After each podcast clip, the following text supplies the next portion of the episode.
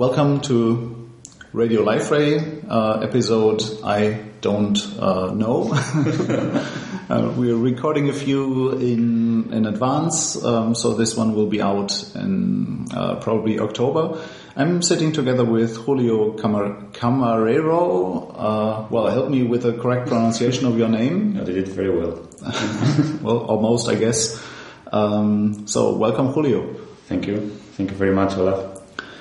Um, yeah, my typical opening question is uh, Who are you? Well, we know your name. Who are you? What are you doing here? Okay, my name is Julio Camarero, as you said very well, and I work from Spain. I work in the core development team, so that's what I mostly do. I do core development for Liferay Portal. Uh, I also do training sometimes and some consultancy works, but mainly is developing Liferay and also coordinating. Uh, lately, I've been coordinating also the development efforts from the Spanish office. Um, I work there with Jorge Ferrer, who right now just became the engineering vice president of Liferay, and also with other developers like Juan, Sergio, Ilya, Miguel, Udaldo, Dani, Manu. You, could, you will probably have the chance to interview them in the future, so they can probably can tell you more about what they do and what we do together in the office. Mm-hmm. And as core development, uh, I'm trying to focus on the user interface not really into JavaScript, or well, a bit of everything to be true, but not that much into Alloy as the framework for Liferay UI, but as the user interface of Liferay Portal. Um, I'm really interested in accessibility, for example, and localization. So those are things I work a lot on, and yeah, many other different things in Liferay Portal. Hmm? Okay. So I, um, well, let's, I'd say let's go around the easy route. Um, I've learned to know you or, or uh, well, I first met you, um, online in the translation forums. Um, so you are the coordinator for Liferay's localization, um, as far as I'm concerned. Um, yeah, I've been trying to coordinate the efforts mainly through the forums in liferay.com uh, because before it was Jorge who was coordinating that, but he had so many tasks to do that he asked me to do it. Um, the coordinate translation team is actually um, the translation team is formed by Liferay community people. There are some employees from Liferay who also translate Liferay to different languages, but it's mainly the members are mainly members of the community and they usually translate Liferay because they do it for their own projects or for their own yeah for the companies or whatever they are doing and they usually contribute these those translations to us so I've been just trying to let everyone know when it's going to the next release is going to be or which changes are the main changes they should be focusing on when translating on all these things and lately we've been changing our process to use the online tool. We are using Pootle right now and it's working quite well because people before they thought it was a bit hard to contribute a translation because they had to download the source code of Liferay, then change the translations in a properties file, then send us that patch and we will introduce that into the core. But right now they can use just an online tool which is easier so many people who are not developers find it very easy to help and contribute. So we've been seeing that we have many more contributors now than we had before with this process. Hmm? And that's to be found on translate.liferay.com? Exactly, yeah. Or was it translation? Yeah, No, translate. Translate.liferay.com. Mm-hmm. You can just get there and log in with your Liferay credentials and then you should be able to suggest any translation for the portal and all the plugins. And then there is one translation leader for each language who should approve those translations you, you can suggest. And if you want to become the leader, you just need to go to the forums at liferay.com. We have translations category in there where you can post and say, hello, this is the language I can talk. Or even also for adding new languages, you can just get there and let us know about it. And we will see what we can do. Speaking about new languages, what's the current uh, order of magnitude of languages that we have? Like how many are fully? Uh, sorry, I, I should didn't have. prepare you, I didn't prepare you for that question. Just order of magnitude. I think the last time I counted them, it was 32, because I think I Mm-hmm. tweeted about it, but I'm not sure about the number anymore, because Okay, we've been might- might be some, more. maybe more probably, yeah. Because we added Serbian with both alphabets Mm-hmm. in the last months, and we also added Croatian, so there are a few changes coming there. Okay, so that's in uh, in translation, and it's good to hear that there are more contributors because, uh, well, that, that just makes the translation a bit better. Yeah. Um, translations start, at, at least for some languages, with uh, Babelfish, um, which, uh, well, I should say? One has to get used to that.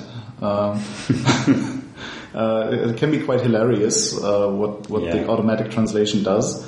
What kind of technique do you have to to get the context back? Because the translation is typically about small snippets that don't have any context. Do you have any any specific technique there? Like, are you looking up the source code? Uh, where is the, this used, or are you just if you're doing some translation, are you just trying to do well? Usually, as I am usually developing and the source code is so handy for me, I just look at the source code, where is it used and where is the context. But to be true, there is an awesome tool developed by someone called Olaf Kock that you can use to, to find all the language in, a, in the portal page and you can see all the language keys and translate them. So that's a recommendation to use that plugin. It can be found in the plugins repository, right? Uh, no, I think it's just somewhere on GitHub. Okay. I'll make a link to that in the show notes. Okay. So that's That, that was unprepared. So that's something Not even cool you can use right now.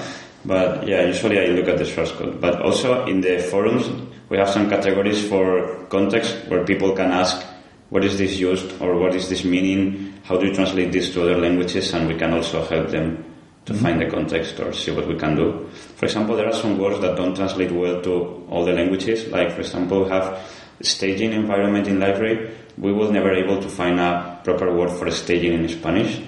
I'm sure there may be one, but we couldn't find it. And usually, as many other products which had this concept before, they didn't translate it either. Now, people in Spain they understand staging as what it is. So if you name it with a different word, they probably won't understand what it is. Mm-hmm. But if you name it staging, even though it's an English word, they will understand. Yeah. So for some languages, we are just not translating, and in these categories in the forums, we let the translators know that that could be the case. That for staging, we are not translating staging, for example. We just call it like that. and the forums then, um, as I've seen, are also for discussing if language keys should be changed, um, because it happens quite often that uh, the English original keys are well not clear on what what they want to express. Like, is it an infinitive? Is it imperative? Is it a noun? Is it a verb? Um, that can be can be anything in, in different languages, and will be different in in other languages. So that's also been done through the forums. Yeah, because we have this disambiguation forum so that you can have a language key, which in English is just one word, but then you have several words in other languages. depending on the context. Yeah, yeah. That's the hard part there, getting the context yeah, from from my experience. that's true. Yeah. So, well, let's leave it at that with localization. I hope actually to meet quite a few people of the localization team, few few language leads um, that I missed um, the last symposium, and I hope to meet them during this symposium, this European symposium. There were not too many translators at the West Coast symposium where I just have been. Um, Yeah. But then it has all been US and Yeah. uh, uh, Usually in Europe, America is typically uh, rather monolingual, uh, and Europe is rather uh, multilingual. Yeah. So uh, hope to see many of them in uh, the European Symposium. Yeah. Uh, another topic that you that you work on is accessibility. yeah. That's like all kind of UI stuff. Uh, what's the story there? Well, accessibility is just trying to make things, in this case is Liferay, trying to make it accessible to anyone, like anyone can use it, anyone can can use Liferay, independently of their language or where they are or how they are.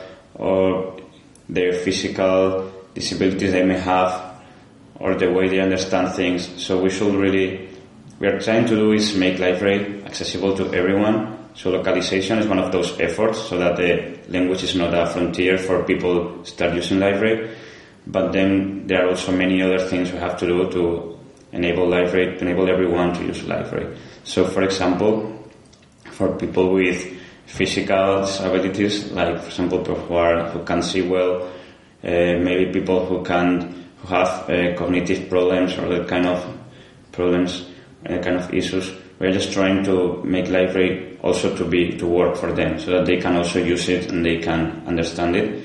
So for all this, we are trying to follow the WCAG 2.0 guidelines, WCAG 2.0 in this situation. And and this is something pretty new. Like it only has a couple of years because this before we had the WCAG 1.0 guidelines, and to be true, those were really difficult to follow because, for example, they didn't allow to use JavaScript in your pages, and that really is hard to achieve when you want to have a really interactive portal, which is a rich application with many components so to provide all the functionality with JavaScript was really hard. So this new standard, these new guidelines by W3C, the WCAG 2.0, are much more modern. So they provide new mechanisms to make your websites really accessible because right now all the screen readers, all the external tools that you can use, that people with disabilities can use to go through internet, they have improved a lot. So, for example, now all the screen readers support JavaScript.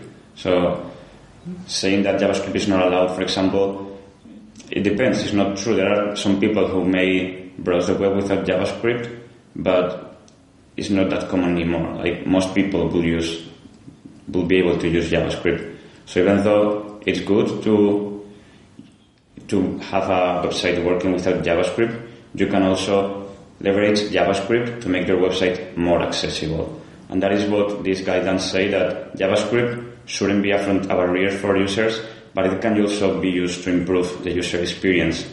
So that's what we are trying to do. We are focusing on making everything work and work better for users and improve the user experience using JavaScript, but also trying to make Liferay work without JavaScript when possible. For example, and that's only one of these guidelines, but these guidelines are are very good. And we are trying to follow, to make Liferay follow this guidance as much as possible.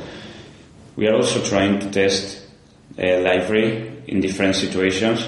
So we are, for example, trying to use Liferay only with the keyboard so that we make sure everything can be used if you can't use a mouse or even with screen readers. We are starting to make tests using screen readers to see how somebody who cannot see the screen will use Liferay. And, and even though we are trying to follow WCAG guidelines, sometimes we find that they are not enough or they are too restrictive at some points. And we also have found out, for example, that HTML5 can be very good at these situations because it provides a more semantic HTML, more semantic tags. And we've seen that screen readers can use that. They, most of the screen readers, we've been trying mainly with JAWS and Window Eyes so I think both of them already supported HTML5 and they actually leverage those tags, like for example the menu tag or new tags that you have in HTML5 and they provide that information to the user. So they let him know that they are in a menu which has five items or they are in a um, menu item button which has several items and it's really it's really interesting. So we have started to to work with these tools and we, we are learning a lot and also we have also a category in the forums for accessibility in which many users are just telling us what they find out if they found an issue with some process in the portal like they were trying to do something and they found an accessibility barrier there so we are trying to remove all of those that's good i didn't know we actually work with screen readers and and uh, prepare Liferay for them that's a yeah. nice information. Yeah. To be true, I think until now we've been doing it in a personal way. Like if somebody wants to do it, they did that. We've been doing it in Spain for more than a year now, and I've been talking to people from the QA team and asking them if they could incorporate these tests to their automatic tests and they are thinking about doing it. So they are considering this, and probably in the next months they will add some automatic tests or manual tests to be done with the screen readers or without the mouse and all, all these things. So I'm very happy that this is finally happen because we'll have a much better control of the situation once we have these tests mm-hmm. in our cycles. How much of that accessibility features is built into Liferay versus everybody has their own themes, has their own look and feel, corporate identity. Uh, what needs to be in the in the theme, and what can Liferay actually do? Yeah, most of the responsibility, true, you are right. Most of the responsibility of the accessibility side of our website uh, belongs to the theme designer. Usually, themes have a lot of responsibility on creating the HTML, CSS, the JavaScript. So a Liferay can help you a lot to build accessible websites, but the final responsibility lies on you when you are designing your theme and all these HTML, CSS, JavaScript. You should be careful about not creating accessible barriers. Our main efforts in the Liferay are trying to be avoid that the Liferay uh, creates a barrier for you. So we are actually removing all the problems that are found in, for example, the administration of Liferay because people usually don't customize that much the administration, like the control panel and all these sites. So we are really making efforts to make all this part really accessible and also providing sample themes which also are accessible. So we are improving. Before in the past, we used to have an accessible theme, but at some point, eh, I think it was Brian Chan who decided that it was better to have our main classic theme to be accessible. So we removed the accessibility theme and we applied all the accessible, the good accessibility patterns to the classic theme. So right now, that one is, is really good. I think it's, it may have some bugs. You probably will find, and it's, it's not easy to say that something is really accessible until you have somebody who tests it and says you, tells you there is a problem here and then you know it's not. But I think the accessible, the classic thing, we've been working hard on making it accessible and right now I think it's quite good. You can access any page with menus with several levels and you can navigate and do many stuff in there and I think it's, it's really good. I think it's quite accessible right now. Mm-hmm. So it's kind of a best practice. Uh, you can you can get quite a lot from the classic theme yeah. by just looking at it. yeah. Now also, as we are creating Liferay, which is it's not just a portal, it's also like a development, development framework which helps you to develop many things like portlets or things or whatever. We are also trying to make our framework design accessible developments. So for example, if you use the AUI forms, which is a taglibs, set of taglibs we provide, uh, all those help you to make accessible forms. So for example, they all use standard elements, all the, they follow all the book guidelines, so if you just use these forms, these AUI taglibs for creating your forms, those are already prepared for you and designed for you so that they are really accessible. All the components should work well without JavaScript and everything is well designed in those. Right, that's the Java, uh, no, the JSP part of AlloyUI, the, yeah. the taglibs, yeah. I'm, I'm always getting confused. I, I uh, kind of did that in, in the interview with Nate. Um, when I started to interview him about AlloyUI and, uh, well, we came from AlloyUI to the taglibs and so on. So AlloyUI is quite a bit more than, than just a JavaScript library, um, at least uh, with regards to the naming in there. And the form tags are uh, quite complex. Um, and they, um, how do you say that, degenerate quite gracefully uh, without JavaScript. Yeah. And they really help you. Otherwise, no JavaScript is not really a property of AlloyUI as the JavaScript library. Sounds yeah. counterintuitive, but uh, actually works quite well. Um, good to hear that.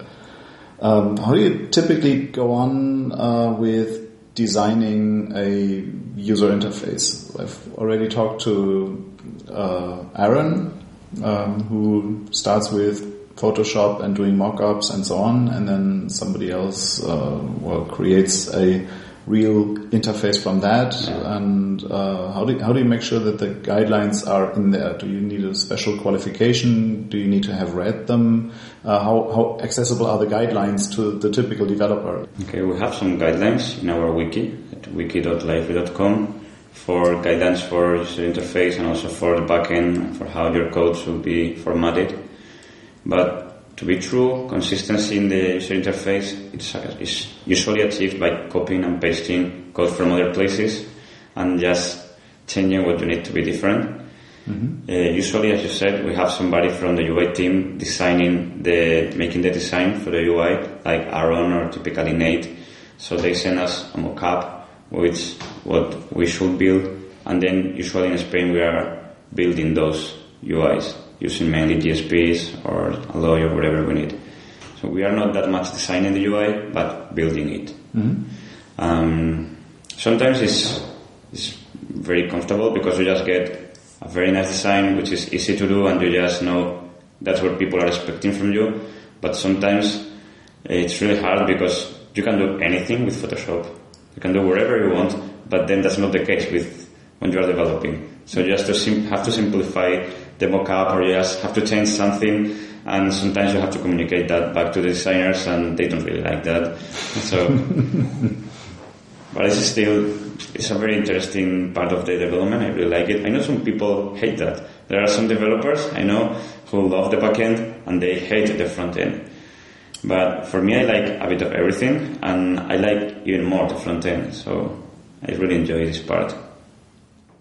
Yeah, like classic web development. Uh, yeah, yeah, involved with the nuts and bolts of HTML. Yeah. uh, I've seen uh, that uh, the Bug Squad program uh, yeah, by involved uh, by James Faulkner, right? In, involved quite a bit of effort in testing the UI, the uh, I guess not the accessibility, but the usability, yeah. uh, which is quite a part of, of accessibility. Yeah, so an unusable they are, they are very, but accessible. Yeah. An unusable but accessible UI would be, uh, I don't know, accessible but still unusable yeah. Uh, in all of its glory.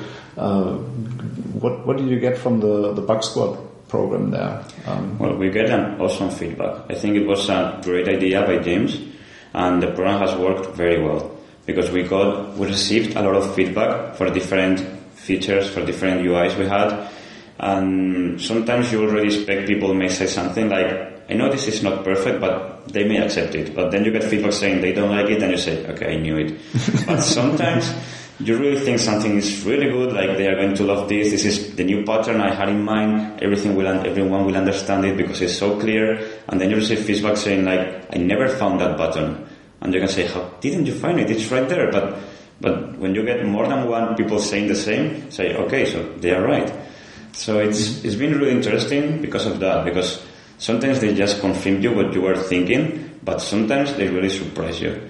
Like mm-hmm. something you expected to be perfect, well designed, really easy to use, and then many people told you they were unable to use that feature because they couldn't find a button or because the label of a link was not clear enough for them, all those kind of things. So it's been a great program, the Bug Squad. Mm-hmm. I, I think it's, I hope we can do it every year, many more times and more often with more people because it's really, it really helps us to improve the usability of the product.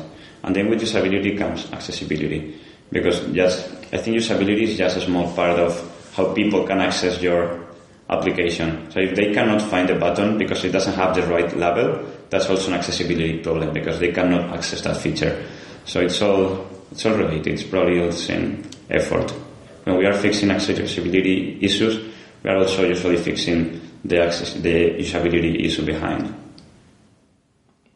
Well, good, good to hear. The that's the results that, that I saw coming from from Bug Squad. Like uh, I saw a bunch of, of tickets coming in from there uh, regarding the the usability of the product, um, and I've seen most of them fixed. Um, I think right now maybe all of them are fixed, but didn't follow through with like everything that came from there. Um, is there anything else that you would like to add? Is there anything that I forgot, like from your area of interest? Um, we've had accessibility and localization. I think I forgot to say that we encourage everyone to help us find out accessibility issues or usability issues. So there are actually several partners around the world who created projects in Liferay and they found accessibility problems. So they usually contribute us those improvements so that in the next version of the product that problem is fixed. So I wanted to encourage everyone to, if they if they found any accessibility problem, something that can be improved, to just to complain. First of all, just complain, tell us the problem, and even better if they know how to fix it and if they can contribute us uh, their solution or the way they will do it, that would be awesome. That really help us to to improve the product year by year, and mainly the accessibility side is really improving because of the community telling us the issues they are they are finding. So this is something really good, and, and I hope to keep growing and to keep improving year by year. Okay, it's a good final word. Uh, keep the contribution flowing. then I guess that's it for now. So thank you, uh, thank you, Julio. I can do that. thank you very much to you. Uh, it's um, been a um, pleasure. Yep, and uh, well, see you at the European Symposium. I hope so, and I hope that this will get out uh, before the so. symposium. Thank you.